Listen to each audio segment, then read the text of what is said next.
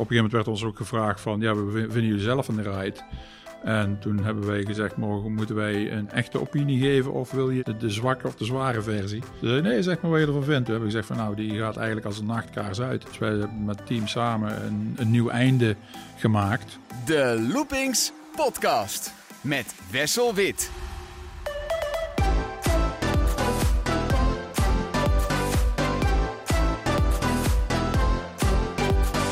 De Efteling, Disney, Europa Park, Movie Park, Universal Studios. Het is een uh, greep uit de bedrijven waar P&P Projects voor actief is. Een uh, Nederlandse firma gespecialiseerd in het ontwikkelen van decorelementen voor themabelevingen. In attractieparken over de hele wereld kom je decorstukken, attracties of zelfs hele themagebieden tegen die door P&P zijn gemaakt. Gewoon in het Brabantse zomeren. En vandaag gaan we het erover hebben in de Loopings podcast. En dit zijn vandaag mijn gasten. Ja, ik ben uh, Philip van Stratum en al uh, 32 jaar mag ik leiding geven in dit bedrijf. Ik ben uh, Eppo Zegers. Ik ben uh, projectmanager design beeld hier bij PNP Projects. Wat zoveel wil zeggen als dat ik de ontwerptrajecten coördineer en um, bouwprojecten manage. Mijn omschrijving van zojuist, thema belevingen, decorelementen, is dat een beetje accuraat of doe ik jullie daarmee tekort? Mm, ja, zelf vind ik decorelementen eigenlijk al een beetje tekort komen, want het is een veel technischer vak waarin veel meer uh, technische decors en, en uh, showsets en animation uh, bij komt kijken. Dus het is iets omvangrijker dan een decortje. Decor klinkt mij altijd een beetje vluggende in de oren. Als een theaterstuk met een bijna, paar kartonnen. Bijna, ja. ja. bijna wel. Maar. Ja, wat jullie maken staat er permanent natuurlijk. Uh, nagenoeg wel, ja. ja. We spreken in het Engels vaak over show sets, wat natuurlijk veel omvangrijker klinkt. Uh, het is een interpretatiedingetje, maar het klinkt omvangrijker in de zin van het zijn zowel props als uh, de complete façades en alles wat daartussen zit. Ik ben hier te gast bij P&P in een prachtig kantoorpand met een enorme glazen pui op een industrieterrein waar van alles gebeurt. Ik zie hier allerlei kantoren, werkplaatsen. Maar hoe zijn jullie ooit begonnen, jaren geleden? Ik um, ben zelf ooit begonnen op een, uh, op een slaapkamer eigenlijk, vanuit daar te werken. Uh, vandaar naar de garage, vandaar naar een klein schuurtje, van een schuurtje naar een bedrijfshal. En vanuit die bedrijfshal uh, gehuurd zijn we zelf op een gegeven moment gaan, gaan kopen en bouwen. Want je bent zelf echt met je eigen handen begonnen ja. met het maken van ja, decors? Ja, nou, nee, eigenlijk begonnen als modelmaker. Oké. Okay. Mijn achtergrond is, uh, ik ben eigenlijk modelmaker van huis uit, uh, schaalmodelletjes. En ben begonnen met lucht- en ruimtevaart, want daar lag mijn oorspronkelijke passie. En dat deed je gewoon in eerste instantie in je vrije tijd of ook als beroep? Eerst het uh, eerste idee was uit, vanuit een hobby. Dus eigenlijk alle bouwmodelletjes gekocht die, die er bestonden. En toen de bouwmodelletjes op waren, uh, zelf maar gaan, uh, gaan werken vanuit scratch. Heb je het dan het vakje zelf aangeleerd, zou je kunnen zeggen? Um, ja, eigenlijk wel. Uh, het is eigenlijk meer uh, dat mijn broer mocht voor, vroeger altijd de modelletjes maken die ik kreeg met mijn verjaardag. Want die had meer geduld dan ik, uh, schijnbaar. En toen dacht ik op een gegeven moment van, dat is een beetje een rare situatie. Dus ben ik het zelf maar eens proberen en toen lukte dat ook. En hoe is dat dan van hobby naar iets professioneels gegaan? Dat um, bedrijven je inhuren? Ja, ik, dat is eigenlijk gekomen doordat ik in, in vrij, uh, op vrij jonge leeftijd al bij het planetarium in Amsterdam terecht kwam voor uh, lucht- en ruimtevaart. Um, daar, zat een, daar kende ik iemand, uh, daar ben ik eigenlijk ingerold en die waren nieuwe tentoonstellingen aan het bouwen. En daar kwam het eigenlijk op neer dat ik één of twee dingetjes uh, verkocht had aan het, uh, aan het museum. En toen vroeg de, de tentoonstellingsbouwer, uh, die had van alles aangenomen, dat kon hij zelf eigenlijk niet maken. En ik zonder enige vorm van kennis dacht van, nou dat gaat mij wel lukken. Dus die, daar ben ik maar, in dat gat ben ik maar gesprongen en met dit als resultaat. Van het een komt het ander. Van het een komt het ander. Behoorlijk geëscaleerd. Ja, en één keer ja. zit je als directeur in een gigantisch ja, pand ja. heel veel mensen aan te sturen. Ja, dat was helemaal niet de bedoeling. Maar... Hoeveel mensen werken er voor PNP vandaag de dag eigenlijk? Ik hoop allemaal. Um, daar zijn er intussen ergens tussen 17 en 80 uh, bij de laatste telling, uh, heb ik begrepen. En ik heb me verteld dat jullie inmiddels ook meerdere vestigingen hebben dus. Uh, ja, we, we, zijn inmiddels hier ook alweer uit ons jasje gegroeid. En dat betekent dat we onze oude vestiging, daar gaan we iets nieuws bouwen. en inmiddels hebben we twee andere kleinere vestigingen erbij om te zorgen dat we het allemaal eruit kunnen krijgen. En als ik daar nu kom kijken in de werkplaatsen, wat voor dingen worden daar dan gemaakt? Wat voor soort dingen? De een is meer een, een houtwerkplaats, uh, hout en timmer. En de andere is net opgezet en dan gaan we de, wat wij noemen de minder papierintensieve projecten draaien. Ja, dat klinkt eh, Ja, de min- en wa- wa- wat ik daarmee bedoel is dat er, dus we hebben twee soorten van klanten. Ehm, de, e, zeg maar de, de, de, top of the bill zijn de Universals, de Disney's, eh, die vragen nogal wat papierwerk. Ehm daar kan geen schroef op papier voordat je iets kan maken. En dan hebben we klanten die vooral zeggen, wij willen het op tijd open hebben. En eh, tekeningen, allemaal leuk en aardig, maar wij willen gewoon zien eh, dat we op tijd open zijn. Ja, En eh zorg maar dat het gebeurt. ja, ja, ja. An- andere werkwijze voor Ja, is een iets andere werkwijze. Nou, doorgaans is het dezelfde kwaliteit, maar het is een iets andere werkwijze. Ja, Ja. Het, is, Het het geeft is- meer vrijheid. Precies, het is bij die andere vooral dat je alles moet kunnen valideren op voorhand, nog voordat er iets gemaakt wordt. Bij die andere eh, eh, kunnen wij sneller aan de slag op het vertrouwen dat er iets komt te staan wat, eh, wat goed en kwalitatief van, van een juiste rangorde is. Ja, misschien is het goed om meteen dat verschil aan te geven. Want jullie kunnen dus, als ik iets heb getekend, kunnen jullie dat produceren. Maar jullie tekenen zelf ook concepten. Jullie komen zelf ook met ideeën voor parken. Mm, Ja, dus eh, doen we eigenlijk al vanaf het begin. Eh, alleen hebben we daar niet zoveel rugbaarheid aan gegeven in het begin. Eh, de laatste tijd steeds meer. Dus we hebben soms ook alleen maar eh, designprojecten. dat betekent wij kunnen het gaan bouwen. Dus dat vinden klanten wel wel fijn. Ehm, want dus iets wat we tekenen is maakbaar. Daar hangen we ook meteen een budget aan. Dus het is ook betaalbaar in, in veel, vele gevallen. In de meeste gevallen. En ehm, ja, dat doen we inmiddels ook met een team van eh, een man of tien, denk ik. ja. Ja, dus er komen nu attractieparken naar jullie toe eh, met een blanco papier. En dan komen attractieparken die al alles uitgetekend hebben... en die alleen maar een partij zoeken die het willen maken. Eh, ja, d- dat is eigenlijk wel, eh wel de Ja, we, we hebben zelf een credo, eh, wat, wat we altijd noemen, dat is eh, think, work, deliver. Wat eigenlijk zoveel wil zeggen als we, we kunnen design, beeld, eh, eh, klussen aannemen. eh, en dat is dan meer een turnkey benadering. Ehm, eh, en en dat, dat omvat eigenlijk alles vanuit een blanco canvas van er is een idee vanuit een klant of een wens of een behoefte. Eh, en we kunnen hem daarop pikken en dan maken we eigenlijk dat, dat hele concept eh, werken we uit. Soms zoeken we daar zelfs ook een passend ritssysteem bij. Dus echt zeg maar van het hele prille beginstadium. En dat, dat kunnen we eigenlijk uitbreiden tot en met de oplevering en installatie en het overhandigen van de sleutel. Maar het is inderdaad, zoals je zelf ook al zegt, dat we in kunnen stappen op één van die facetten. En soms is dat dat er een klant, zoals, zoals de, de, de wat grotere partners waar we mee werken, die eh, zelf heel erg gebrand zijn op het uitwerken van een design. En is het aan ons om dat zo getrouw mogelijk eh, eh, te realiseren. Ehm, maar het is dus ook zo dat het voorkomt dat mensen alleen een design bij ons komen opvragen. en daar dan vervolgens zelf mee aan de slag zijn. Daar zijn we ook helemaal prima mee. En soms komt het ook wel eens voor dat er eigenlijk al iets geproduceerd is. Maar dat er aan ons gevraagd wordt van... joh, het is toch best wel een complexe installatie. Kunnen jullie mensen niet eens meekijken? Dus dat komt ook voor. En dan in dat laatste geval, dan gaan jullie ervoor zorgen dat, dat, dat iets wat al geproduceerd is, eh gefine-tuned wordt bijvoorbeeld. Dat komt daar ook bij. Ja, wij noemen dat een tie-in. Soms eh, werken er eh, meerdere partijen aan een project. Je moet, je moet je voorstellen dat er projecten zijn van een hele grote, enorme schaal, waarbij er misschien wel twintig partijen op dezelfde vierkante meter bij wijze van werkzaam zijn om alles op het eind samen te laten komen. En dat vergt ook nogal de nodige coördinatie.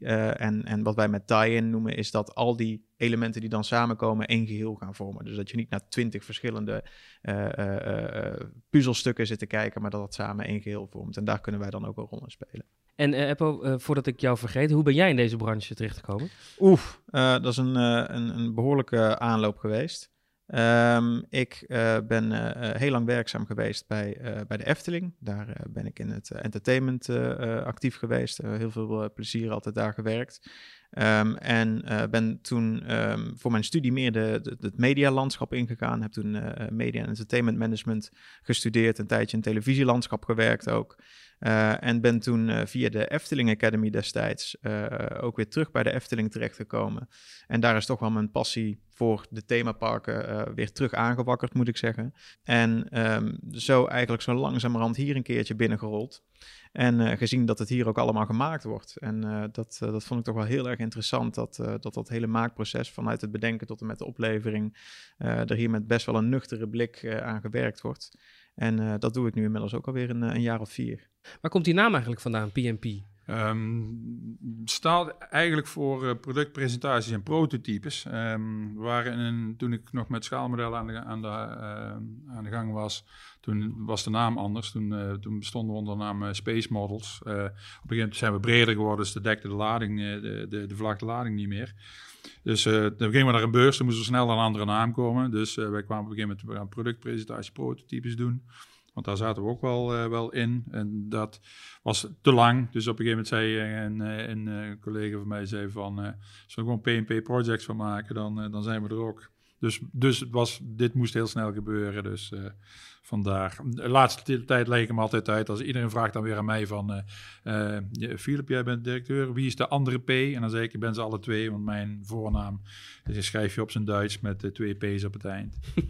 dus dat, is de, nee, dat is mijn officiële uitdrukking Ja. sinds, uh, sinds. Vandaag de dag ben jij de PNP gewoon. Ik, Ja. ja. Nederland is echt een pretparkland. Het stikt hier van de bedrijven die bezig zijn met transportsystemen, eh, decoratie en alles wat ertussen zit. Ehm, hebben jullie nou veel last van die concurrentie? Of hebben jullie het ondanks die concurrentie nog ontzettend druk? Uh, nee, het, het, versterkt elkaar eigenlijk uh, allemaal. Um, het is heel veel business to business ook. Um, maar nee, we hebben eigenlijk geen last van, van echte, echte zware concurrentie. Uh, we vechten elkaar de tent niet uit. Niet, niet, dat gevoel heb ik in ieder geval nooit. En hebben jullie het nu druk? Ik bedoel, we hebben net de coronacrisis een beetje achter de rug, hopen we dan maar. Hoe staat het er nu voor qua project? Hebben jullie daar last van gehad? Is het nu weer op het oude niveau? Is het hoger dan het oude niveau? Dit is eigenlijk weer terug en eigenlijk hoger als het nieuwe niveau. Want wij hebben uh, van die corona eigenlijk maar een paar weken last gehad, omdat we niet wisten wat, wat, ze, wat het, uh, wat, uh, parken gingen doen. Die moeten natuurlijk hun geld verdienen en wat ze verdienen, dat geven ze uit als investering. Ja, als er niks binnenkomt, dan gaat er ook niks uit. We hebben gezien dat de grote bedrijven eigenlijk min of meer op de, nogal behoorlijk op de noodrem gingen staan. En eigenlijk de kleinere operators, uh, tussen aanhalingstekens, die zijn eigenlijk aan het investeren gegaan. Dus wel op het scherpst van de snede. We hebben natuurlijk al iedere gedacht van ja, het is wel uh, coronatijd, dus je mag blij zijn met alles wat, wat, er ligt. Maar we zijn er, zeg maar, ik denk wel goed doorgekomen, ja.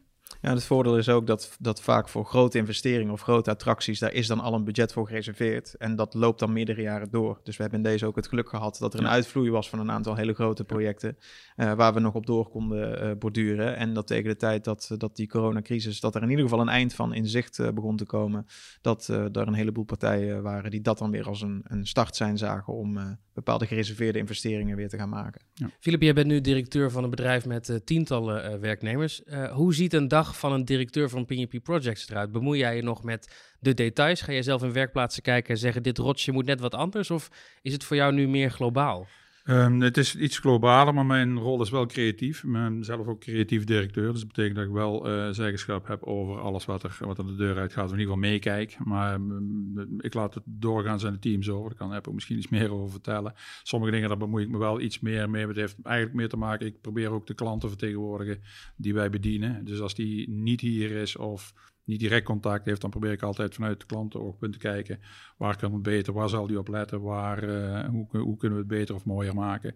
Uh, wat kan wel, wat kan niet? En soms moet ook af en toe een handrem trekken, want uh, een creatief vak betekent ook mensen altijd het mooiste van het mooiste willen maken. En dat, en, en, dat het mooiste van het mooiste maken en de financiën die er af en toe aan vasthangen, die lopen niet altijd helemaal gelijk. Jij moet dus dan, moeilijke keuzes maken dan. Ja, soms wel. Soms is het kill your darlings, maar vaak werken we dan ook met probeer ook altijd een budget te ontfutselen bij een klant. In ieder geval een, een werkrichting. Dus zodat we niet uh, ontwerpen voor de vuilnisbak. En uh, dat we het. Uh, en als er een bestaand plan is, dat we het zoveel mogelijk intact laten. Dat is eigenlijk wel de strategie. Is voor jou ook belangrijk dat het eindresultaat, dat je daar zelf ook trots op kunt zijn? Of zeg je als de krant, klant maar tevreden is, dan is het goed? Nee, het is, um, het is vooral voor jezelf dat het er mooi uitziet. Je bent zo goed als je laatste project. En ja, er zijn ook projecten bij waarvan, waar ik minder mee heb. In, in, in de zin van uh, een IP of een thema of wat dan ook. Maar dat wil niet zeggen dat we dan niet het beste eruit halen wat erin zit.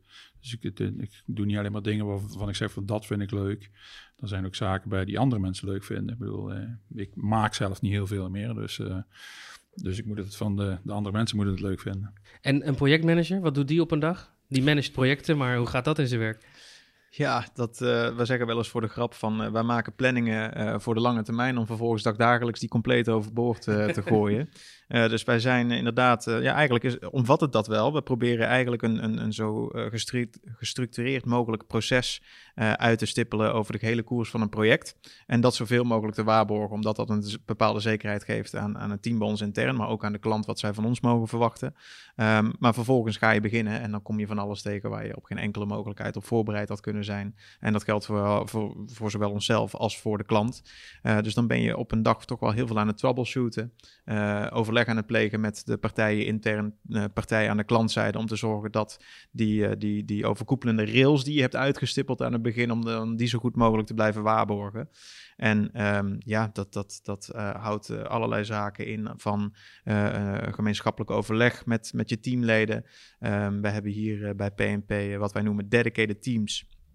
Waarbij we een, een soort subteam binnen het overkoepelende bedrijf hebben.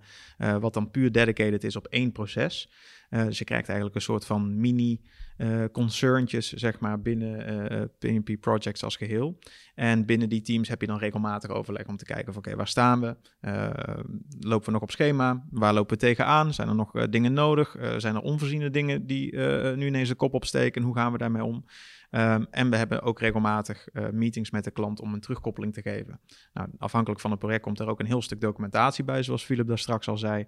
En uh, zorgen dat uh, alles op de juiste manier wordt gerapporteerd en gedocumenteerd. En um, ja, wat heb je daar dan nog meer bij? Het zijn voornamelijk het, het, het onderhouden van de communicatielijnen ook. Die, die onverwachte dingen die je steeds tegenkomt tijdens projecten, is dat dan het, het leuke aan je werk of het lastige aan je werk? Ik denk dat dat heel erg uh, verschilt per persoon.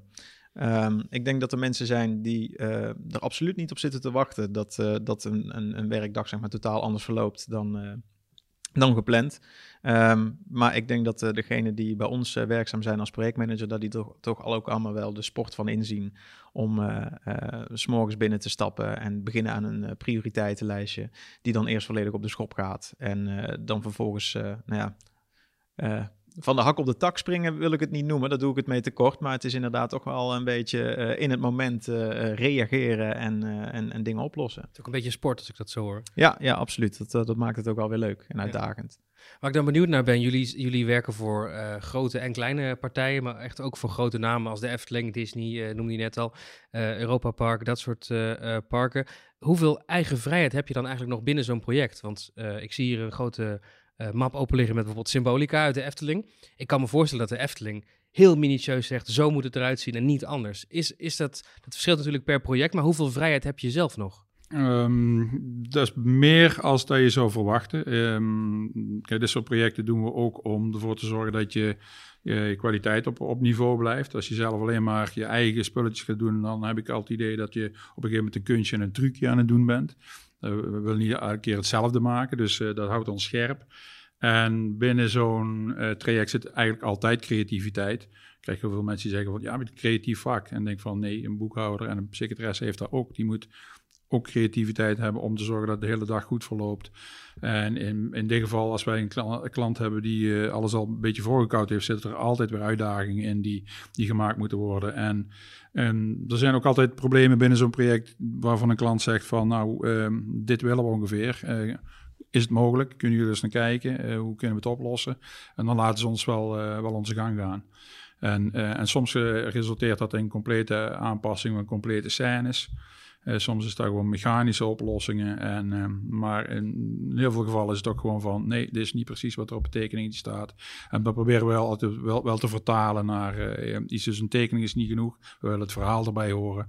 En als we dat verhaal gehoord hebben en we weten waar het voor is en welke aging erop moet, hè, de verouderingsprocessen, welk jaar speelt het zich af. Dat zijn voor ons, eh, vind ik altijd leuke de, de, de backstories die een, een, bezoeker nooit helemaal te zien of te horen krijgt, maar waar je wel het hele traject aan op kunt hangen.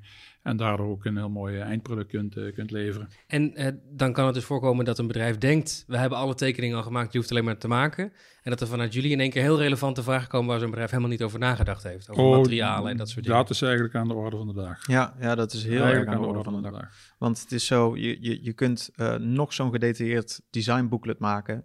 Je krijgt bijna nooit alles daarin gevangen. Er zijn altijd dingen die de kop opsteken op het moment dat je dus inderdaad dimensionaal iets gaat realiseren. Uh, en of we het nou zeg maar compleet een attractie in 3D zouden opzetten, dan nog zul je zien dat er een heleboel dingen gewoon niet gedefinieerd zijn. En uh, daar uh, is echt al een rol voor ons weggelegd. Het is wel altijd vanuit de ambitie van het is de klant zijn visie, of in dit geval de ontwerper bij een klant zijn visie. En die gaan we proberen zo getrouw mogelijk te vertalen naar die visie. maar wat ik zeg, sommige dingen dat, die, die, die, die komen pas aan het licht op het moment dat je het gaat realiseren. En dan gaan wij daar afhankelijk van, van of de klant daar behoefte aan heeft. Eh, in meedenken.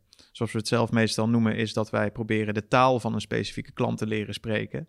Uh, dus om een taal voort te kunnen zetten, moet je die taal eerst leren. Dus er zit altijd een stukje uh, voorstudie aan onze kant. Van wat zijn nou bepaalde stijlkenmerken of bepaalde specifieke touches of, of, of, terugkerende patronen die er ergens in worden gebruikt en gehanteerd. En die gaan we dan proberen terug te vertalen naar de klant.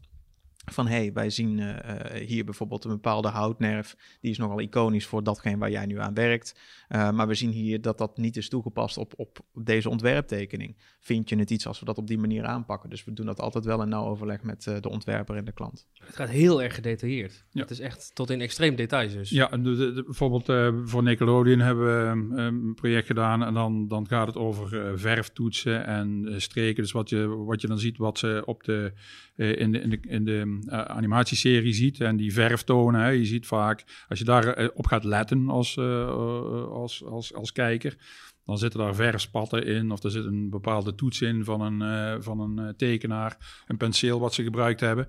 En dat moet dan omgezet worden naar een 3D-werk of in ieder geval weer nagemaakt worden. Dus dan, ja, dat, dat, dat vergt heel veel ja, goed kijken. Uh, goed overleg uh, plegen. Want daar kijken de mensen naar. Of je nou een Mickey Short style hebt of een, een, een, eh, een Nickelodeon SpongeBob wereld. Die gaan heel erg in op kwaststructuren, verfspattertjes, uh, weet ik veel. Um, dat komt heel erg uh, nou. En dat is ook leuk om te doen, want dan, dat betekent dat, dat houdt ons scherp. We proberen zo chameleon te zijn. We willen, als we iets voor de Efteling moet, moet het ook duidelijk een Efteling sfeertje hebben. De, ehm, als het Disney is, moet het duidelijk Disney zijn. Er zijn totaal verschillende werelden. En dat vind ik altijd erg boeiend aan het, aan het werk wat we hebben. We profileren ons ook uh, een beetje als het verlengstuk van de werkplaats van de klant. Ja. Dus dat moet ook heel erg voelen als zijnde van we zijn uh, een, een, werkplaats op afstand. Uh, maar dat wij zoveel mogelijk als een, een, verlengstuk van hun eigen team gaan voelen. Ja, bedrijven als Disney en de Efteling zijn natuurlijk ook heel erg erop. willen ook niet dat mensen het gevoel krijgen: dit is ergens anders gemaakt. Dit is door een andere partij gemaakt. Dan moeten ze natuurlijk allemaal voelen alsof het in de Efteling werkplaats is gemaakt. Precies. Je noemde net die kleurspettertjes en Nickelodeon en dat je dan echt tekenfilms naar realiteit moet, moet krijgen. Het lijkt me ook heel lastig dat je bepaalde kleuren op een beeldscherm ziet. En dat is dan, als je dat op met die kleurcode dan op een bepaald object schildert, weer een totaal andere vormgeving dan je zou verwachten. Ja, dus eigenlijk de, in de coronatijd hebben we natuurlijk heel, heel veel uh, op afstand moeten doen. Veel digitaal, ook voor de grotere klanten. normaal komen die grote klanten komen hier, als we een project aan het bouwen zijn, één keer in de vier, vijf weken komen ze zeker bij ons op bezoek om ehm, de texturen te bekijken, um, verfkrasjes, beschadigingen die uh, bedoeld zijn als wear and tear, zoals we het mooi noemen, ja. om die aan te brengen. Uh, en als, je die, als zij die zien op, uh, op een beeldscherm, dan is dat vaak heel anders dan in de werkelijkheid. Dus dan, er, dan moet er heel veel vertrouwen zijn tussen elkaar. En ja, breng het maar eens over. Ik kan een hartstikke mooie foto maken, maar als jouw scherm anders gecalibreerd is, dan kan het er heel anders uitkomen. Dus uh, wat we daar uh, voor oplossingen hebben, is dat we hier heel veel monsterstukken maken. Die, uh, wij sturen de helft van die monsterstukken op. De helft, in de helft houden we hier, de andere helft sturen we op. En met dat gegeven gaan wij dus ook foto's maken. En elke keer als we iets gemaakt hebben met een bepaalde kleur, dan komt dat monsterstuk erbij met het nummer. En zij kunnen dan zien van op, op beeldscherm van dit is inderdaad dezelfde kleur. Stel je het blauw in, de, in, in je hand hebt en op je scherm ziet het er groen uit, dan is het nog steeds hetzelfde. Dus dat, dat was voor hun wel een andere manier van, van werken ook, want die waren als de dood zo bang dat wij plotseling iets pimpelpaars gingen maken, terwijl het misschien uh, groen moet zijn of iets dergelijks. Er worden dus pakketten door PNP verstuurd over uh, de hele wereld ja, eigenlijk, ja, met kleine monstertjes, kleine Altijd, stukjes decor, um, om het dan maar in handen te kunnen hebben en het van dichtbij te kunnen zien. Ja, dat zijn, daar, daar, bij, bij die grote uh, clubs hoort daar gewoon bij de opdrachten uh, vaak grote getallen nog mee gemoeid, ook nog als je niet oplet. Um, jullie maken showsets, uh, maar dat is vooral binnen als buiten. Dat ja. zijn dark rides, dat zijn soms paradewagens. Heb je zelf een voorkeur van wat je het leukste vindt om te doen? Of is het juist een mm, variëteit die het, het is de variëteit. Het is vooral die variëteit. Het moet niet, niet lang hetzelfde zijn. We hebben ook wel eens uh, projecten doen we niet omdat we dan misschien drie jaar lang te veel tegen rotswerk gaan zitten kijken. En dan denk ik van, nou, dan weet ik niet of dat, uh, of dat zo leuk is om daar de komende drie jaar tegenaan te kijken tegen hetzelfde werk. Als je iets moet sculpten en daar een mal wil maken en dan weer een eindproduct van hetzelfde spel, uh, ja, dan zit je gewoon drie jaar tegen, tegen een boom of tegen een rotswerk aan te kijken. Nou, dat vind ik niet altijd even spannend. Heb jij voorkeuren? Dat je zegt, nou, Dark Rides zijn mijn favoriet bijvoorbeeld? Ja, ik vind Dark Rides vind ik wel leuk, ja. Dus uh, wel een van de ja, als je alles bij elkaar optelt, is dat eigenlijk wel het leukste wat er is. Lijkt me ook het, het, meest lastige, want bij een los object wat in een hal komt te staan of op een plein, dan kun je nog wel een beetje inschatten. Met die belichting komt het eruit te zien in een dark ride. Je, je, je rijdt er of je vaart er langs. Het is maar een paar seconden. Er komt nog belichting bij kijken, beweging vaak. Maakt het heel complex, lijkt mij. Mm, nou ja, vind ik niet. Omdat we het eigenlijk dagelijks doen. Is het, als je iets dagelijks doet, dan wordt het niet meer zo moeilijk. Maar uh, Nee, we hebben natuurlijk. Eh, vroeger was het lastiger, want dan moest je de klant overtuigen van. Moest je proberen met, met een verhaal en te vertellen hoe je, het, uh, hoe je het voor je ziet. Moet je datzelfde beeld projecteren. Wij zeiden vroeger alles van. Als ik, als ik wat ik in mijn hoofd heb op de wand kon projecteren, dan was het een stuk makkelijker. Nu zijn we 30 jaar verder en nu kan dat. Want eigenlijk wat je in je hoofd hebt, zet je in 3D. we hebben programma's uh, tegenwoordig waar je de, de, de lampen kunt uh, instellen en de verlichting en de warmte. En met een, uh, met een met 3D-goggles kunt kijken en VR-brillen en noem het maar op. Al die hulpmiddelen gebruiken we. En dan blijkt het toch aan het eind van de rit, als wij een schaalmodel maken, dat uh, mensen dampers overstag gaan. dat is uiteindelijk ja. toch de klassieker die je dan. Uh, dan ben ik weer terug bij af. Ja, ja, ja. Je noemde net eventjes IP's. Jullie werken met allerlei bekende merken. Uh, dat zijn de Minions en SpongeBob en Nickelodeon, dat soort dingen. Um, maakt dat het werk dan extra moeilijk? Of is het juist makkelijk omdat er al veel referentiemateriaal van is? Mm, nee, soms is het ma maakt het moeilijk, want ook die veranderen continu. Je ziet het niet, niet helemaal, maar we hebben aan smurven gewerkt en toen hadden we in de eerste smurven, toen werden ze plotseling een tikje lichter en een tikje slanker gemaakt. Dus door, door, door, de opdrachtgever? Door, door de opdrachtgever, dus de, de, door de IP-houders. En de, dus de IP's veranderen voortdurend. Hè. De eerste Mickey is niet de laatste Mickey. En, uh, en dat gebeurt ook bij, eigenlijk bij alle, alle IP's gebeurt dit. De eerste Iron Man is niet de laatste Iron Man en, en noem maar op. Dus dat, dat houdt het wel spannend, ja. Dat, uh, ik vind het wel, uh, ik vind het wel fijn eigenlijk dat het continu verandert. Het levert ook wel werk op. Ja, en dan juist projectleider die daar dan mee bezig bent, jij moet dan met de klant overleggen en dan eigenlijk ontdekken wat dan weer de veranderingen zijn. Uh, ja, nou ja, dat proberen we natuurlijk zoveel mogelijk op voorhand vast te stellen. Uh, maar soms wil het ook wel eens zo zijn dat onze klant niet per se de IP-houder is. En dan kom je in een heel, een heel andere dans terecht. Uh, waarbij wij inderdaad onze studie doen van nou, wat is nou die IP en hoe ziet dat eruit. En uh, dat we dat dan vervolgens doorvertalen uh, uit naam van de IP-houder naar de klant. En dat de klant zegt, ja, maar dat, dat zie ik helemaal anders, ik wil dat anders hebben. Nou ja, dan kom je in een soort driehoeksverhouding waarbij je toch probeert allebei de klanten, dan hebben we ineens twee klanten te bedienen.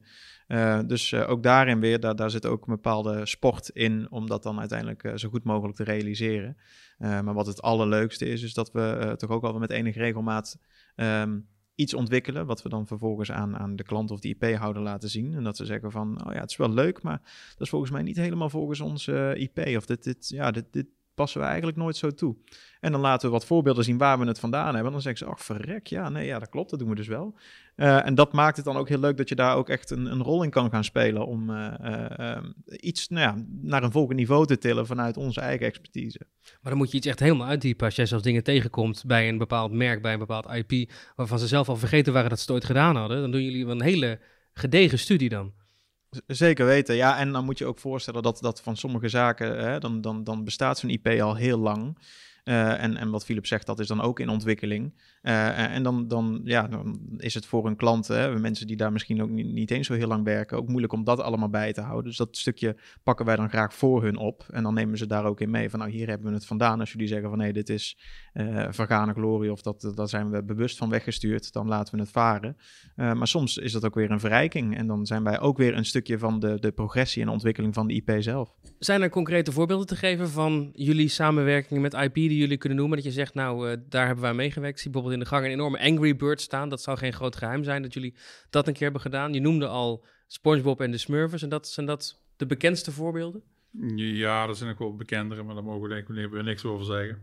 Ehm, nee, maar bij, overal komt er wel iets naar, naar voren. Uh, want we, we, zetten vaak ook die figuren om in 3D. Doen we ook uh, de laatste tijd allemaal intern. En dan blijkt het ooit dat onze tekeningen beter zijn als de aangeleverde tekeningen in 3D. Um, wij proberen, we hebben al eerder over gehad, we proberen helemaal in dat DNA te kruipen. En soms weten we meer dan de opdrachtgever zelf. Een mooi voorbeeld, uh, voor Ferrari hadden we op een gegeven moment moesten we een monster sturen van het Ferrari rood. Dat is bijna een Coca-Cola geheim, Ferrari rood. Ja, ik, daar durven ze geen uh, kleuren op af te geven hoe die samengesteld was. Dus ik moest een monster afgeven. Um, dus hier een monster gemaakt. Ik uh, zelf naar een Ferrari garage geweest, gekeken wat daar allemaal aan, rood in zat. We hebben daar, naar mijn beste kunnen, heb ik daar een kleur uitgezocht opgestuurd. De Ferrari helemaal in awe bijna van hoe kom je aan die kleur. Toen wist ik te vertellen dat dat toch wel gewoon echt een ralkleur was, eerlijk gezegd. Uh, daar waren ze op zich niet zo blij mee. Dus sindsdien hebben we diezelfde kleur ook gebruikt. Maar dan hebben we er een andere naam. Ik mocht op het papier niet meer zeggen welke ralkleur het was. Dus dat was wel een grappige. Oké, dus jullie, maar dat was dus uh, het grote geheim van Ferrari. Ja, jij, jij... Zij, zij, zeggen dan als het grote geheim. Ik denk ik, tegenwoordig als je met een... Met een uh, ja, blijkbaar als je bij een Ferrari gaat kijken, dan... Uh... Ja, maar sommige mensen doen daar nogal heimelijk over, terwijl het eigenlijk allemaal in die open is. Maar er zijn ook zaken waarvan ik af en toe tegen de klant moet zeggen, nee, let op, want we maken nu dat type auto. In dat jaar reed er die mee. Dus die had een andere kleurstelling, dus let op. en moeten we zo ver gaan? Dat vind ik leuk om daar uit te zoeken. Ja, dat het ook qua storytelling klopt. Ja, maar, maar gewoon, ik heb een, een, een, passie voor geschiedenis ook en alles wat er met maken te maken heeft, hoe iets gemaakt is en, en dat het ook nog correct is. Probeer altijd wat er ook mee te maken heeft van, um, we hebben verschillende auto's ook gemaakt voor Ferrari World en die, die niet meer bestaan, die ooit gewoon bestaan hebben en die, uh, die vernietigd zijn. En die moeten we dan reproduceren en iedereen weet dat het een reproductie is, maar dan willen wij wel uh, dat de, de, de, de meest vervente Ferrari-fan op zijn minst zeg van, oeh, dit is wel goed gedaan. Er, waar ik altijd erg een hekel aan heb als je ergens komt en mensen hebben hun best gedaan, maar uh, een kleurstelling is niet goed of nummers zijn niet goed of, of wat dan ook. Uh, uh, jij, jij, ziet dat meteen. Als je ja, maar hetzelfde in films krijg je dat ook. Hè, dan, dan, speelt er zich wel eens een film af in, in een bepaalde tijd in, en, en, en, dan komt er een naam in voor en dat land bestond nog niet of werd anders genoemd in, die, in een periode of een, of een meer bestond nog niet of weet ik veel wat. ik lees al dat soort uh, films dingen ook altijd. Waar gaat het fout? Dus ik probeer er altijd op te letten. Ja, we hebben er inmiddels ook al een beetje onze sport van gemaakt om uh, bepaalde uh, IP die voorheen alleen in 2D heeft bestaan, naar een 3D, driedimensionale ja. wereld te tillen. Uh, en dan kom je ineens op bepaalde discussies terecht die je op voorhand gewoon nooit had kunnen voorzien, maar die het des te interessanter maken. Namelijk, uh, vaak zijn de regels en wetten van, van de natuur in, in een 2D-wereld en een animatiewereld totaal anders dan, dan in onze wereld, om het zo maar te zeggen. En um, dan merk je dat er in uh, de animatiewereld en in, in stripboeken en dergelijke nogal veel gesmokkeld wordt. In frontale aanzichten, zijaanzichten, bovenaanzichten. Nou ja, vaak zijn dat wel de tools die je gaat gebruiken om een karakter of een figuur of een, een, bouwwerkje naar een driedimensionale wereld te tillen. Uh, een voorbeeld daarvan, dat staat ook op internet. Die illustreert dat eigenlijk perfect. Dat is het, uh, het, het, beeldmerk van Popeye. En die zie je eigenlijk altijd alleen maar aan profiel. Die zie je bijna nooit uh, frontaal. En als je die naar een 3D-figuur zou moeten tillen, uh, dan ga je je afvragen van waar zit die pijp in godsnaam?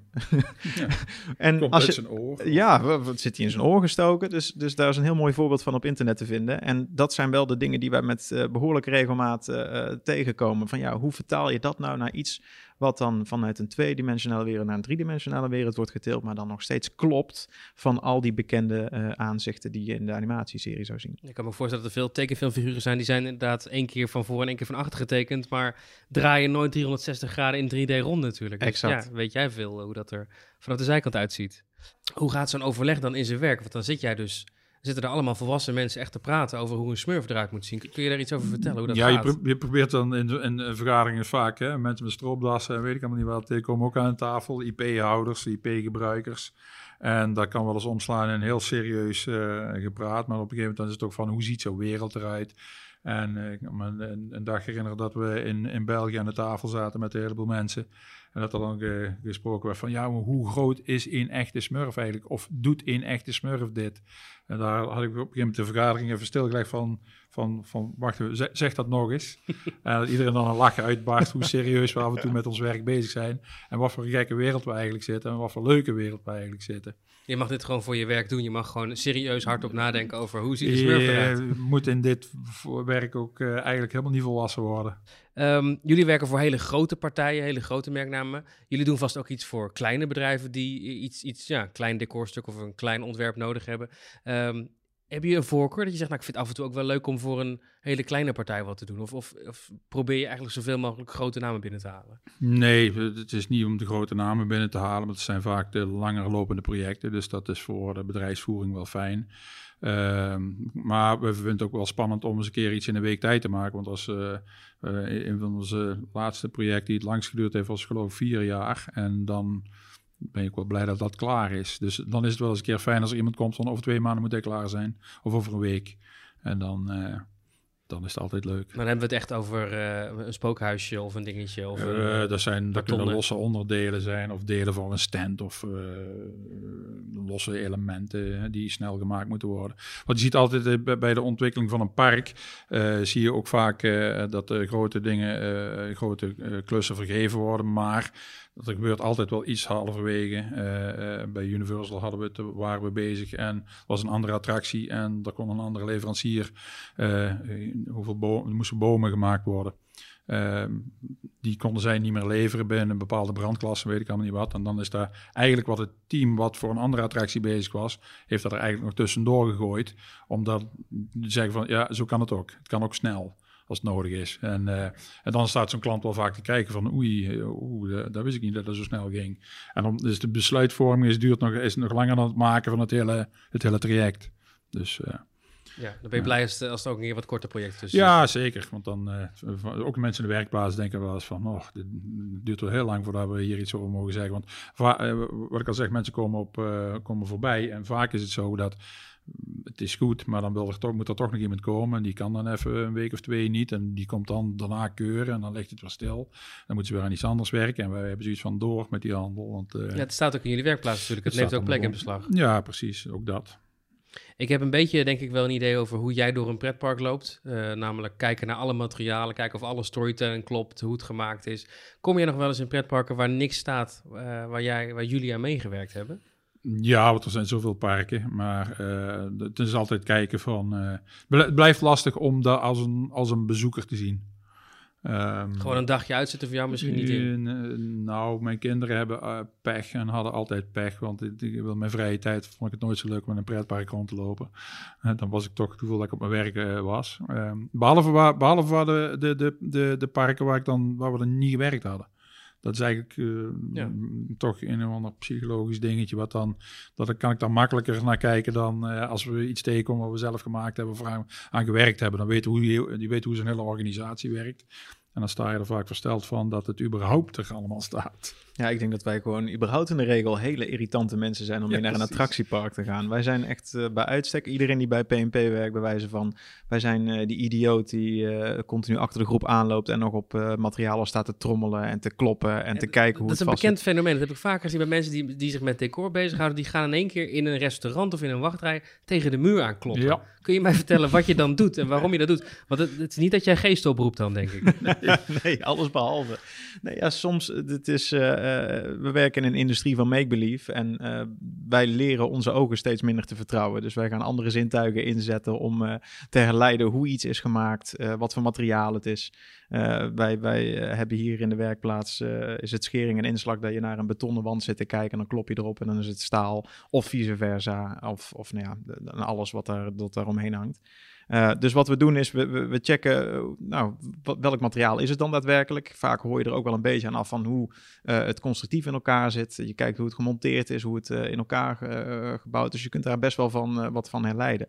Eh, tot ergernis van de groep met wie je dan uh, in de attractie staat. En die denkt van... Uh... Heimelijk staan we wel eens met de rug tegen de muur. En dan enigszins kijken of je met een nagel iets eraf gekrapt krijgt of, of niet. Ik heb, of, dat, uh, of dat duurzaam is en wat voor spul ze gebruikt hebben. Ik, heb per ongeluk ooit met een stukje Hogwarts onder mijn nagel gelopen. dat ik dacht, oeps, dat was niet helemaal de bedoeling. Ja, precies. ja, maar je weet nu wel hoe stevig het is. Dus ja, dat ja, toch zin. Ja, je leert er ook van. Um, jullie hebben ontzettend veel projecten gedaan. Alleen al de afgelopen jaren, als ik jullie brochures bekijk. Is er iets waar je het meest trots op bent? Of kun je een top zoveel maken van projecten dat je zegt, nou, daar mag ik over praten. En daar ben ik ook echt heel erg trots op dat we dat toen voor elkaar gekregen hebben voor dat park. Mm, wordt me vaker gevraagd. Ik heb niet echt een voorkeur. Ehm, ik vind het volgende project misschien altijd wel leuker.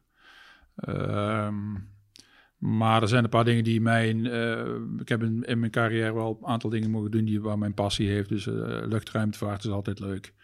Uh, iets met auto's vond ik altijd en vind ik nog steeds heel erg leuk. Maar tegelijkertijd blijf ik het leuk vinden om ja, dark rides uh, iets van te maken. Om, ja, het is toch een vrij gek fenomeen dat mensen in een karretje aan passieve decors en wat bewegende elementen voorbij gaan, zich eraan lopen vergapen. En als je het goed doet, dat ze weer achteraan sluiten om het nog een keer te doen en nog een keer te doen en nog een keer te doen. Het is, uh, dat is een vrij bizar uh, fenomeen. Het is fascinerend, maar daar werk je wel aan mee. Ja, absoluut. En, maar dat, dat, is het ook. Want hè, we zitten met z'n allemaal aan een stukje plastic te kijken, zeggen we alles, altijd wel eens. En, en iedereen is uh, verbaasd en wil het nog een keer doen. Ja, en dat is de truc natuurlijk om van een stukje plastic iets te doen wat emoties oproept. Ja, precies dat. Ja, dat is wel uh, in het verlengde daarvan een, een, een voorbeeld daarvan. Uh, dat we uh, afgelopen jaar hebben we de beurs in, in Londen gehad. en toen maakte ik meteen van de gelegenheid gebruik om weer eens een kijkje te gaan nemen bij de Harry Potter Studio oh, ja. Tour. Ja. waar ze natuurlijk de, de, de, grote hal van, van, van Zwijnstein hebben nagebouwd. en nog allerlei showsets meer. En aan het eind van die maand vond ik me ineens weer in Orlando. waar ze in um, uh, Islands of Adventure natuurlijk, die hele ervaring, dat hele kasteel hebben nagebouwd. En dat is wel uh, heel grappig om dan inderdaad te zien hoe uh, er een totaal andere pakket aan, aan, aan, aan constructiemethodiek en, en materialen wordt toegepast om iets voor de, voor de eeuwigheid te bouwen. En dat is natuurlijk precies het veld waar wij ons in, in begeven, dat wij toch altijd iets proberen te bouwen wat er voor de eeuwigheid gebouwd wordt. Maar dat moet voor jou ultiem fascinerend zijn om eerst een tv-set te zien of een filmset te zien. En vervolgens exact hetzelfde decor, uitgevoerd in totaal andere materialen, maar het moet er wel hetzelfde uitzien. Exact, ja. Met als leukste natuurlijk dat, dat bij die showset, uh, of uh, bij de decorsets voor, voor film is natuurlijk veel meer vanuit de benadering van je hoeft maar één specifieke hoek te hebben. Uh, terwijl als je in, in de Forbidden Journey gaat kijken, ja, dan moet er natuurlijk 360 graden kloppend zijn. En dat maakt het wel leuk dat eigenlijk doen we hetzelfde. We bouwen een soort set waar, waar een beeld ingeschoten wordt. Alleen bij de een is het een hele cameraploeg die daarop voorgeanceneerde scènes vastlegt. En wij maken iets waarbij de bezoeker centraal staat en zelf bij wijze van spreken de, de, de acteur en de cameraman en uh, de regisseur is. Is het Harry Potter uh, gebeuren in Orlando en op meer plekken in de wereld dan ook jouw favoriete attractie wereldwijd, als ik dat zou vragen? Uh, Oeh, dat is een goede vraag. Um, ik, ik heb toen meteen de hele reeks uh, parken maar achter elkaar gedaan. En om, om dan mijn eigen referentiekader maar weer eens op peil te brengen. Uh, en ik moet zeggen dat, uh, dat wat ze daar in dat Star Wars uh, gebied van, van Disney hebben gedaan, daar was ik ook wel heel erg van onder de indruk. En eigenlijk sowieso om te zien dat het steeds meer als een, als een themawereld benadering wordt, gerealiseerd. Dat is natuurlijk goed voor ons, omdat het, ja, de, de parken zie je het steeds serieuzer nemen en ook steeds meer om die totaalbeleving te gaan zitten. Maar dat is ook voor, voor jezelf hartstikke tof, omdat er steeds beter wordt gekeken hoe die bepaalde naden of eigenlijk de dingen waar, waar wij als mensen die in de industrie werken nogal snel de illusie zien breken, uh, dat zelfs wij steeds beter worden en uh, voor de gek worden gehouden uh, en dat het toch op zo'n manier wordt gerealiseerd dat, dat het zo realistisch mogelijk wordt gerealiseerd. Zie je die trend dan ook naar Europa komen, dat mensen tegenwoordig geen attractie meer bestellen, maar een themagebied? Hè? We hebben de Efteling die veranderingen zien maken. Fantasieland is denk ik in Europa een goed voorbeeld, maar zelfs Europa Park en ook Disneyland Parijs zetten nu tegenwoordig niet meer een losse attractie neer, maar meteen een heel gebied met een bijbehorend thema? Mm, ik durf eigenlijk nog niet te zeggen dat dat echt een trend is. Maar ik denk dat het succes zichzelf wel uh, bewijst om het omvangrijker te maken dan puur en alleen een ritje met, met decors. Het wordt nu wel uh, wat breder getrokken. Hè? Dat storytelling is natuurlijk een hele lange tijd een, een, hot topic geweest. Dat er meer verhalende toon ingezet moet worden. En dat bouwt zich nu uit dat het wat meer een cultuur wordt waar je jezelf even in, in onderdompelt. En ik denk dat dat mensen wel heel erg aanspreekt. Ik vraag me dan ook meteen af, waar, waar gaat het dan heen? Als je begint met storytelling, je gaat dan naar een hele cultuur en een heel gebied en een heel land. En wat, wat bouwen we dan over 10, 20 jaar voor, uh, voor belevingen? Nou, die, die, dezelfde discussies die gingen 10, 15 jaar geleden ook al rond. En dat, uh, Jack Rouse destijds een heel uh, discussie opgesteld van ja, wat is als de hele wereld gethematiseerd is, wat dan? dus dat ging dan over parken en het thematiseren daarvan. Ja, dit is, dit is hetzelfde. Ja, waar, waar gaat het naartoe? Ehm, ik denk inderdaad wel dat er meerdere landen zullen zijn die nog meer uh, immersive zijn. Dus die niet alleen maar toeschouwer bent, maar mee gaat spelen. die trend zien we al wel. Ehm, dus die richting zal het wel opgaan, ja. Nog interactiever eigenlijk. Ja, ik denk dat uh, je als bezoeker niet meer op bezoek bent, maar gewoon deel gaat nemen in het geheel. Of dat wenselijk is, dat daar gelaten. Maar. Ja, en het een, het sluit het ander niet uit natuurlijk. Je hebt altijd inderdaad nog attracties die echt wat meer op thrill uh, zitten en dan toch een thema krijgen. Uh, en het andere uiterste is, uh, is dan een attractie die juist heel erg story-driven is, waarbij je het verhaal wat je kent van de film of de serie gaat herbeleven. En daar is dan dit een, een nieuwe tak van sport eigenlijk in, of een nieuwe stroming in, waarbij het wat meer, ja, wat ik zeg, een cultuur is en jij gaat daar als toerist op visite en jij beleeft daar je eigen verhaal. Ja, maar je ziet bijna geen achtbaan meer die geen thema heeft. Hè? Vroeger was het vaak, dan had je een, een, een, suspended coaster of wat dan ook iets nieuws. En dat had dan misschien hooguit een, een, een kleurtje of een thema of een, of een logo. En tegenwoordig moet daar eerst in die wachtrij een heel verhaal verteld worden. Alvorens we in twee minuten tijd uh, uh, helemaal doorgedraaid weer op het station staan. Maar daar moet er wel heel verhaal in zitten. Maar hoor steeds... daar een beetje jou, jou sceptisch zijn daarover? Nee, nee helemaal niet. Ik vind wel, dat is best moeilijk. Want je moet eigenlijk, je vertelt dus eigenlijk een verhaal, maar uh, ja, ik ben altijd, ik denk dat ik hier in binnen bedrijf ook wel eens de meest onnuchterende persoon ben die, die, die probeert alle ruis eraf te halen. Je kunt een verhaal heel mooi maken, maar hoe gaat het over? Wat is het kern? kern van een achtbaan is dat we een, een fysieke beleving hebben. En ehm, de vraag is altijd van, als ik nu eenmaal in die achtbaan zit, hoe kunnen we dat doen en, en hoe, hoe kunnen we dan een verhaal vertellen? En kun je er überhaupt een verhaal in vertellen? En uh, dit is best wel, best wel lastig. Je moet in het voortraject doen, in het eindstuk. En tussendoor nog iets beleven. Maar wij hebben discussies regelmatig dat een klant komt van... ja, dan wil ik hier dit en ik wil daar een grote vogel... en dan komt nog een walvis en weet ik allemaal niet wat. En dan zeggen wij van ja, eens één keer knipperen... en dan, uh, dan hebben we hem wel gezien. Dus, ja, bijna uh, zonde van het budget. Je, soms wel, ja. En je ziet daar, we hebben de, de, de, de in Moviepark in Germany hebben het gedaan. Daar zit een hele mooie grote King Kong in... maar die, daar ga je wel snel aan voorbij. Nu is dat natuurlijk ook weer uh, fijn, omdat je dan vaker kunt doen en daarop gaat letten. Dus dat, dat geeft wel weer, eh, weer herhaalbezoek. Dus de, nee, het is niet zozeer sceptisch, maar dat is misschien wel een van, van moeilijker dan een dark ride. Daar heb je de tijd om naar dingen te kijken. En bij een achtbaan is het zo, ja, dan moet je gewoon je verhaal proberen te vertellen in, in, in korte steekwoorden en, eh, en, en mooie decors. En dat is dan misschien de discussie ook met de klant van, zou je dit wel doen? Wil ja, soms, wel... soms zeggen we ook wel hoor. We hebben, dan is het van, van, van vaak is een aankleding van, eh, maakt het deel uit van het rest van het park, dus wordt het onderdeel van een land uh, en, en heeft het nut. Dus bouw je het ook voor de mensen die uh, alleen maar staan te kijken naar zo'n achtbaan, of is het exclusief vanuit de achtbaan? we, hebben, we zijn in Madrid bezig voor een groot project daar, daar kom je op een gegeven moment op een soort parkeertrein achter. En daar hebben we ook discussies over gehad van, gaan we dit wel doen? Want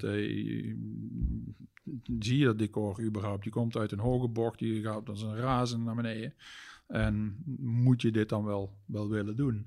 En soms dan wordt er ook gezegd, van, ja, het is misschien toch wel slimmer om dat geld ergens anders aan uit te, uit te geven. Ja, die, die terugkoppeling proberen we inderdaad wel altijd ook met de klant uh, af te spreken. Of in ieder geval terug te koppelen. Dat, dat ja, een klant wil natuurlijk zoveel mogelijk bang for bucks. Uh, en, en dit soort attracties kosten nou eenmaal heel veel geld, met name als het op thematisering aankomt. Dat uh, de klant of de ontwikkelende partij bij de klant, die uh, willen natuurlijk zoveel mogelijk vertellen en, en zoveel mogelijk dat verhaal, verhalende elementen erin verwerken.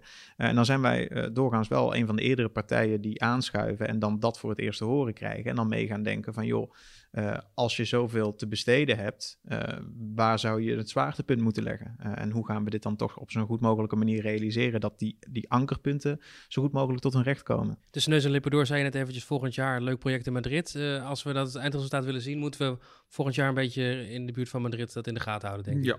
Ja, beetje Batman-achtige tafereelen. Wie weet. um, ik was jou nog vergeten te vragen, Philip, wat is jouw favoriete attractie? Wat worden dus daar aan de andere kant van de tafel uh, Harry Potter, Star Wars? Is dat ook een beetje waar jouw wat jouw favoriet is in de pretparkwereld?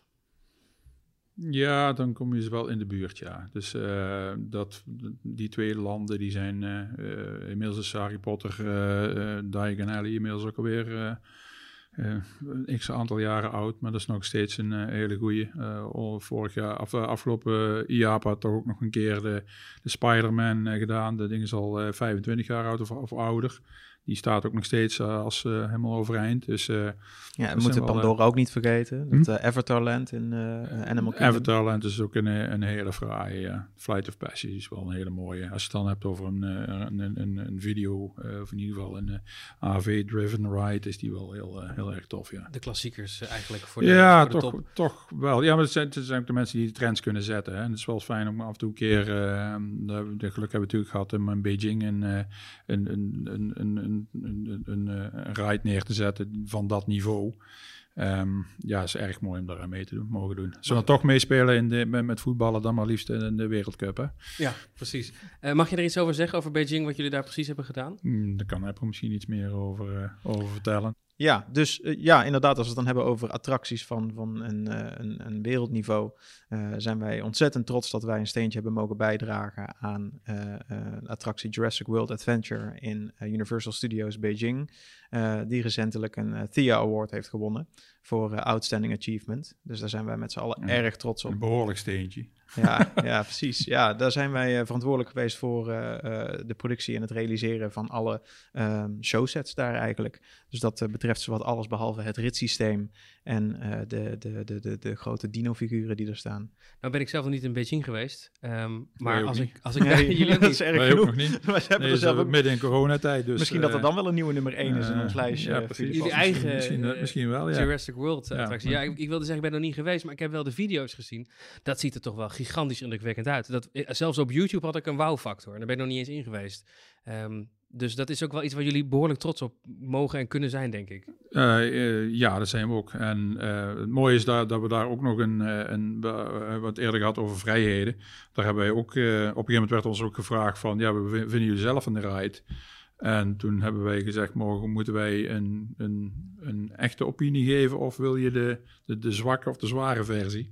Toen zei nee, zeg maar wat je ervan vindt. Toen hebben we gezegd van, nou, die gaat eigenlijk als een nachtkaars uit. En dus we hebben ze ook gevraagd van hoe zou je het dan doen? En dus wij hebben met het team samen een, een nieuw einde gemaakt. Wat gelukkig ook eh, gehonoreerd is. En eh, dat maakt het eindstuk wel een stuk leuker dan het aanvankelijk was. Ja, er waren meerdere facetten. Hè, die als we dan terug gaan kijken naar dat allereerste Blue Sky theming booklet. eh, waar, de, waar de klant mee naar ons toe is gestapt. Ja, dan zijn er toch best wel wat, wat drastische veranderingen doorgevoerd. Waarbij wij wel actief in betrokken zijn geweest. Ja, dat maakt het wel erg tof. Ook qua verhaal dan, of, of vooral qua decor. Het verhaal niet zozeer, maar wel hoe het verhaal verteld wordt. Hoe, eh, hoe eh, zet je iets neer? Hè? Je, je kunt iets als een nachtkaars uit laten gaan, of je kunt er nog een extra wow-effect aan, eh, aan, eh, aan toebrengen. En ik denk dat we in het laatste wel, eh, wel geslaagd zijn.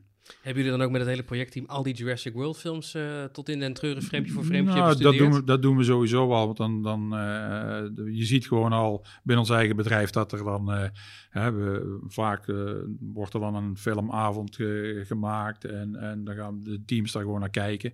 Eh, Kantblok op schoot misschien. ja, nee, al- alles, dus dat wordt thuis en dan, eh, dan, dan komt het hele projectteam bij elkaar over die film kijken. En dan eh, vaak is het dan ook, dan zijn die op televisie en dan zie je de apps allemaal weer om de oren vliegen van hé, hey, vanavond is die film weer op televisie, wie gaat er kijken? En, en dan het, de dag erop is het dan van, oh, heb je, is het al opgevallen? En mensen gaan ook anders kijken naar een film. Hè? Mensen gaan kijken naar, naar details van waar vind ik daarin terug? Hoe is dat gedaan? Het mooie daarvan is ook dat... eh, eh, er zitten in de attractie zitten ook originele filmprops. Nou, die hebben we hier ook in, in huis gehad. En we hebben ook eh, onderdelen van de filmprops moeten afmallen. Ja, dat is altijd erg leuk om, eh, om dat voor elkaar te krijgen. De, of dat, dat te zien. Dat ik gewoon, ja, dit, daar zit het op scherm en hier, hier ligt dat ding.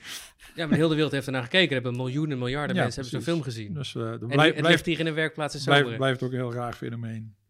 Oeh, dit is gebruikt in de film. Ja, Ja, En, en dat we het vervolgens kapot moeten gaan maken. ja dat is nog erger, ja. om het maar te kunnen gebruiken als mal in een decor. Nou, dat is echt een filmprop die we op een gegeven moment moesten ook be- beschadigen. Dat gaat toch, eh dat gaat toch met pijn in. Daar staat iedereen bij met pijn in het hart. Zo van, oh, we gaan er een zaag in zetten. Oei. Ja, als, als in het verhaal zeg maar er een, een, een losgebroken dino eh, zeg maar helemaal losgaat op, eh, op, op bepaalde eh, showsets als het ware, of in ieder geval op bepaalde eh, scènes.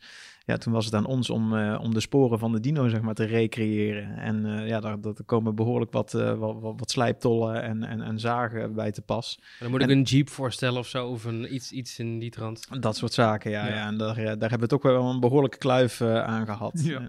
Die films, ik weet nog wel, als we even naar Harry Potter kijken, dat er dan ook heel erg streng werd gekeken bij het maken van zo'n attractie.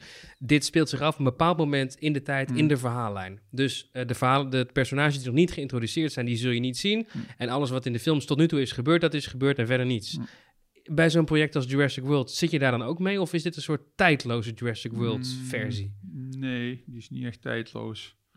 Nee, ja, het is wel gefocust op de eerste film. Dus, dat, dus daar was wel uh, nadrukkelijk de focus op. Toen is ook uh, de eerste wens eigenlijk uh, tot stand gekomen op basis van die film om, om, om daar een attractie voor te gaan realiseren. Nou, eerste film als zijnde van de nieuwe reeks. Ja, ja inderdaad. Ja, ja, inderdaad. Dus Ik niet van de Jurassic Park. Ja, nee, dat klopt. en terecht. dus dat, dat is niet de Jurassic Park reeks, maar de Jurassic, Jurassic World trilogie. Ja. ja de Jurassic World trilogie en daar het eerste deel van, inderdaad. En de originele acteurs zitten daar ook weer in, in die attractie. Ja, precies. Ja, die zitten daar ook in. Ik zie steeds meer dark rides over de hele wereld die puur draaien om schermen. Gewoon platte decors met een 3D-scherm of een projectiescherm.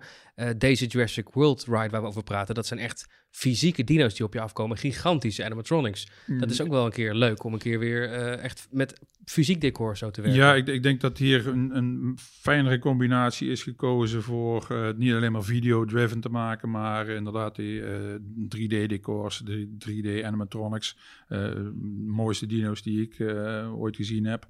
zijn, die zijn echt prachtig. Uh, sjouwen achter je aan. Je kunt op de, de, de, de on-rides zien.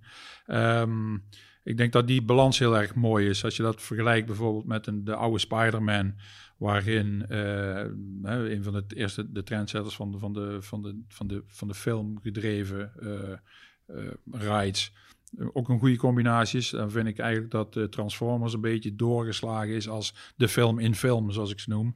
je, gaat, je gaat een scène in en in die film ga je weer door naar een ander, in, helemaal in die scènes op in een grote destructie. Uh, terwijl het bij Jurassic World is het juist de, fijne combinatie om de scènes met video groter te laten lijken, de acteurs tot leven laten komen en de, de dino's voor zich laten spreken als, als animatronic. Ik denk dat daar, ja, ik denk dat ze daar goed in geslaagd zijn, want dat is niet ons. Ja, en dat was, dat was ook wel leuk, want we zagen in de hele aanloop na die attractie, uh, volgen wij zo nu en dan ook wel eens de, de, de, de publieke opinie op internet. En uh, dat er een hele hoop mensen zeiden van ja, het is voor uh, Universal Studios, ja, dat zal wel weer een, een, een schermen ride worden. En dat wij dan inderdaad met de wetenschap wat het ging worden al heel erg uitkeken naar de reacties op het moment dat die attractie open was. Um, en daarmee heeft in dit geval de klant er ook echt bewust voor gekozen om zo min mogelijk barrière tussen de bezoeker en, en de sets te maken. Dus ook de media is op zo'n manier geprobeerd geproduceerd dat het diepte, een diepte-effect heeft zonder dat jij een 3D-bril nodig hebt. En uh, als je het hebt over prefab decors maken, dan moet ik me voorstellen dat hier dus delen van die dino's hebben gelegen.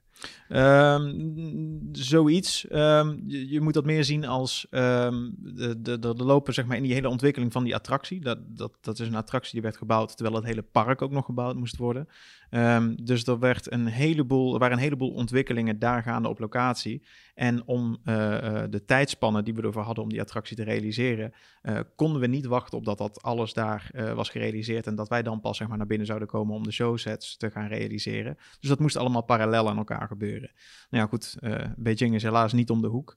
Dus we hebben alles hier in onze werkplaatsen in, in Zomeren moeten realiseren en op zo'n manier dus moeten ontwikkelen en engineeren en uitdenken dat alles als een soort bouwpakketje heel simpel in elkaar te zetten is. Maar ook weer in onderdelen zeg maar, los te breken om dat allemaal in zeecontainers uh, te kunnen gaan verschepen. Um, dat bracht natuurlijk ook de nodige risico's met zich mee, want er een heleboel werk is, is beton, betonsculptwerk. Ik denk zowat een van de grootste klussen die we prefab beton in ieder geval bij ooit hebben gedaan. Um, en uh, daar moesten we ook een bepaalde garantie en zekerheid bij kunnen geven. Dat het ook allemaal weer als één geheel daaraan kwam. En niet dat zeg maar, als die container open gaat, dat er duizend stukken uh, beton zeg maar, die container uitkomen storten. Dus daar hebben we ook een heel uitvoerig proces in gedaan om dat helemaal 100% zeker naar Beijing te kunnen sturen. En vanwege de, de coronacrisis waren wij helaas ook niet in staat om de set zelf weer op te bouwen. En dat zijn lokale teams van Chinezen geweest, van de, de Chinese aannemer die onze uh, showsets in elkaar hebben moeten zetten. Even plat gezegd, krijgen ze gewoon een gebruiksaanwijzing bij. Ja. ja. En dan lukt dat, want het ziet er fantastisch uit blijkbaar. Ja. Ja. Nou, dat was wel een. Kijk, wij, wij, wij hebben bepaalde in- instructies, maar daar werken ze net iets op een andere manier. Normaal bij dit soort projecten gaan er van ons een paar supervisors mee die vertellen hoe het, hè, die weet waar wat gaat en dat, om, het, om, die, om die aanwijzingen te geven. Ehm, in dit geval eh, hebben ze heel veel met het handje gedaan. Hè. Het is eh, echt heel veel met, eh, op zijn ouderwets met, met touw en pulleys en noem maar op, in plaats van met, met allemaal Heftrucks hoogwerkers en ja. En de, toen, toen we dat in de gaten kregen, hoe zij werkten, hebben we dat ook losgelaten. En eh, hebben ze het ook goed voor elkaar gekregen. Dus, eh, en eh, op een gegeven moment werd eh, ja, China sowieso gesloten. Er werd het, eh, was sowieso geen, eh, eh, mogelijkheid meer om supervisors daar te hebben. Dus we hebben hier op afstand gedaan. Dus dat betekent onze mensen eh, vaak eh, heel vroeg al aan de, aan de telefoon zaten. En eh, vroege dagen en lange nachten gemaakt hebben om eh, ervoor te zorgen dat zij eh, daar allemaal goed konden installeren. Was dat ook een eye-opener? Dat je zegt van nou, die werkwijze die kunnen wij blijkbaar ook. Dus Nou, dat doen wij eigenlijk altijd al wel, prefab bouwen. Dus het was zelfs zover dat we hebben een heel groot object waarvan Universal zelf niet snapte dat we dat in zoverre prefab heb- hebben kunnen maken. Dat was een, is een element waarin je, ja, het is eigenlijk gewoon blokken in elkaar zetten, ding was af. Zij waren, zijn ook helemaal niet gewend om eh, volledig voorgekleurde decorstukken op die schaal eh, te krijgen, die allemaal helemaal afgewerkt zijn. Het enige wat mo- nog moesten doen in het geheel is, eh, is de lokaal de planten er allemaal in zetten. Dat moet toch gebeuren, maar dat, al die gaten waren voorbereid, alles was eigenlijk al voorbereid, was een kwestie in elkaar zetten. En we zien ook zelf op de, we hadden er zelf een, eh, een, een timelapse camera bij gezet om te kijken hoe het gaat. En we zien zelf op de timelapse dat eh, ze niet oeverloos eh, dingen op en neer hebben moeten schuiven om het in elkaar te krijgen. Je ziet gewoon, ze beginnen bij A en het gaat er eigenlijk hè, in, in Ja. moeite, vlotte moeite in. Dat ding Eh, stond in twee dagen. en Dat ja, was een precies. element van, van, van een 6 meter breed en Ja. een, een 10 meter hoog. Dus Als dat- ik het wil opzoeken in de onride, hoe ziet het er ongeveer uit? Was het een poort of een ding? ja, het is een heel organisch ding. het is een hele grote boom in dit geval. Oh ja.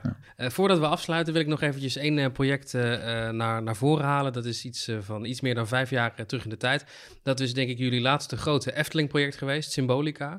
Ehm, ik zie hier ook de, de prachtige foto's eh, voor me. Eh, ik haal die specifiek aan omdat de luisteraars van deze podcast bovenmatig geïnteresseerd zijn vaak in wat er zich in de Efteling afspeelt.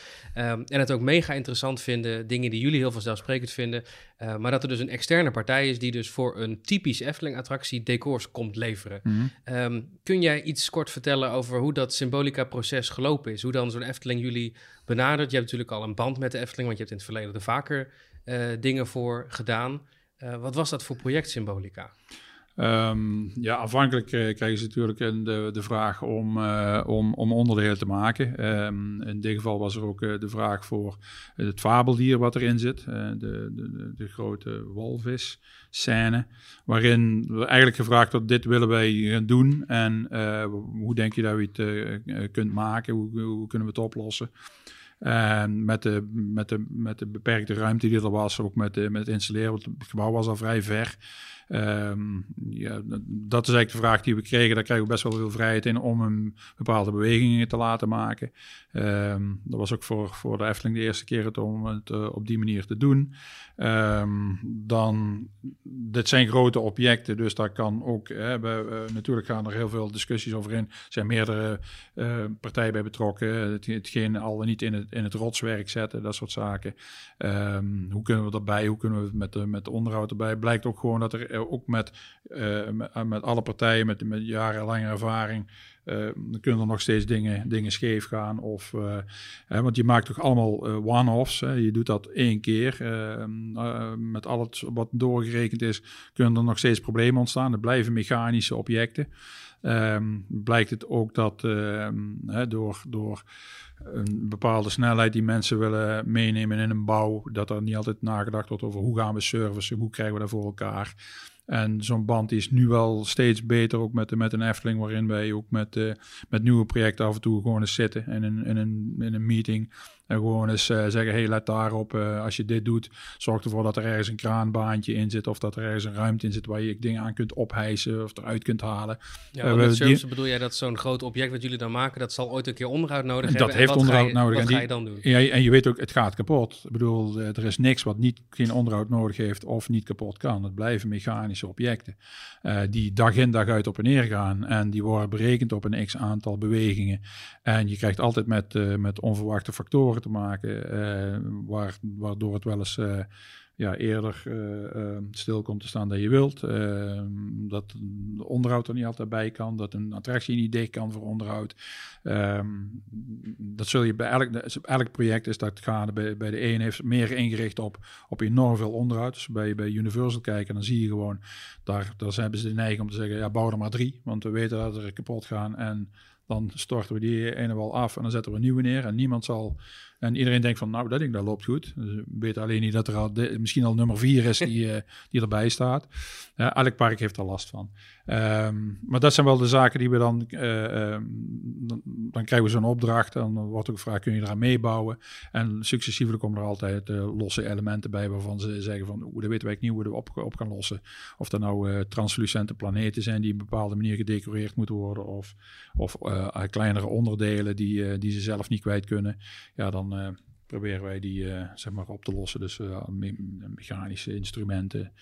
En dan mee te denken dat ze binnen tijd en budget gewoon gemaakt kunnen worden. Dus wij pakken de tekeningen en we willen dan ook altijd zorgen dat het wat er getekend is, ontworpen is, zo dicht mogelijk bij het origineel staat en, uh, en kijken hoe we het op kunnen, kunnen lossen.